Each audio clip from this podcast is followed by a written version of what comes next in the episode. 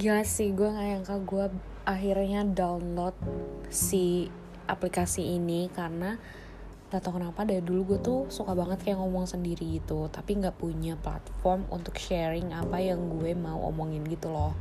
Dan sebenarnya gue juga lebih ke gak pede sih kayak bingung mau ngomong apa gitu kan tapi ya udahlah ya mungkin soalnya eh gimana ya? Soalnya gue tuh kayak kalau mau didengar ulang tuh kayak jijik gitu loh kayak males gitu tapi ya semoga aja kita lihat ya. Doain guys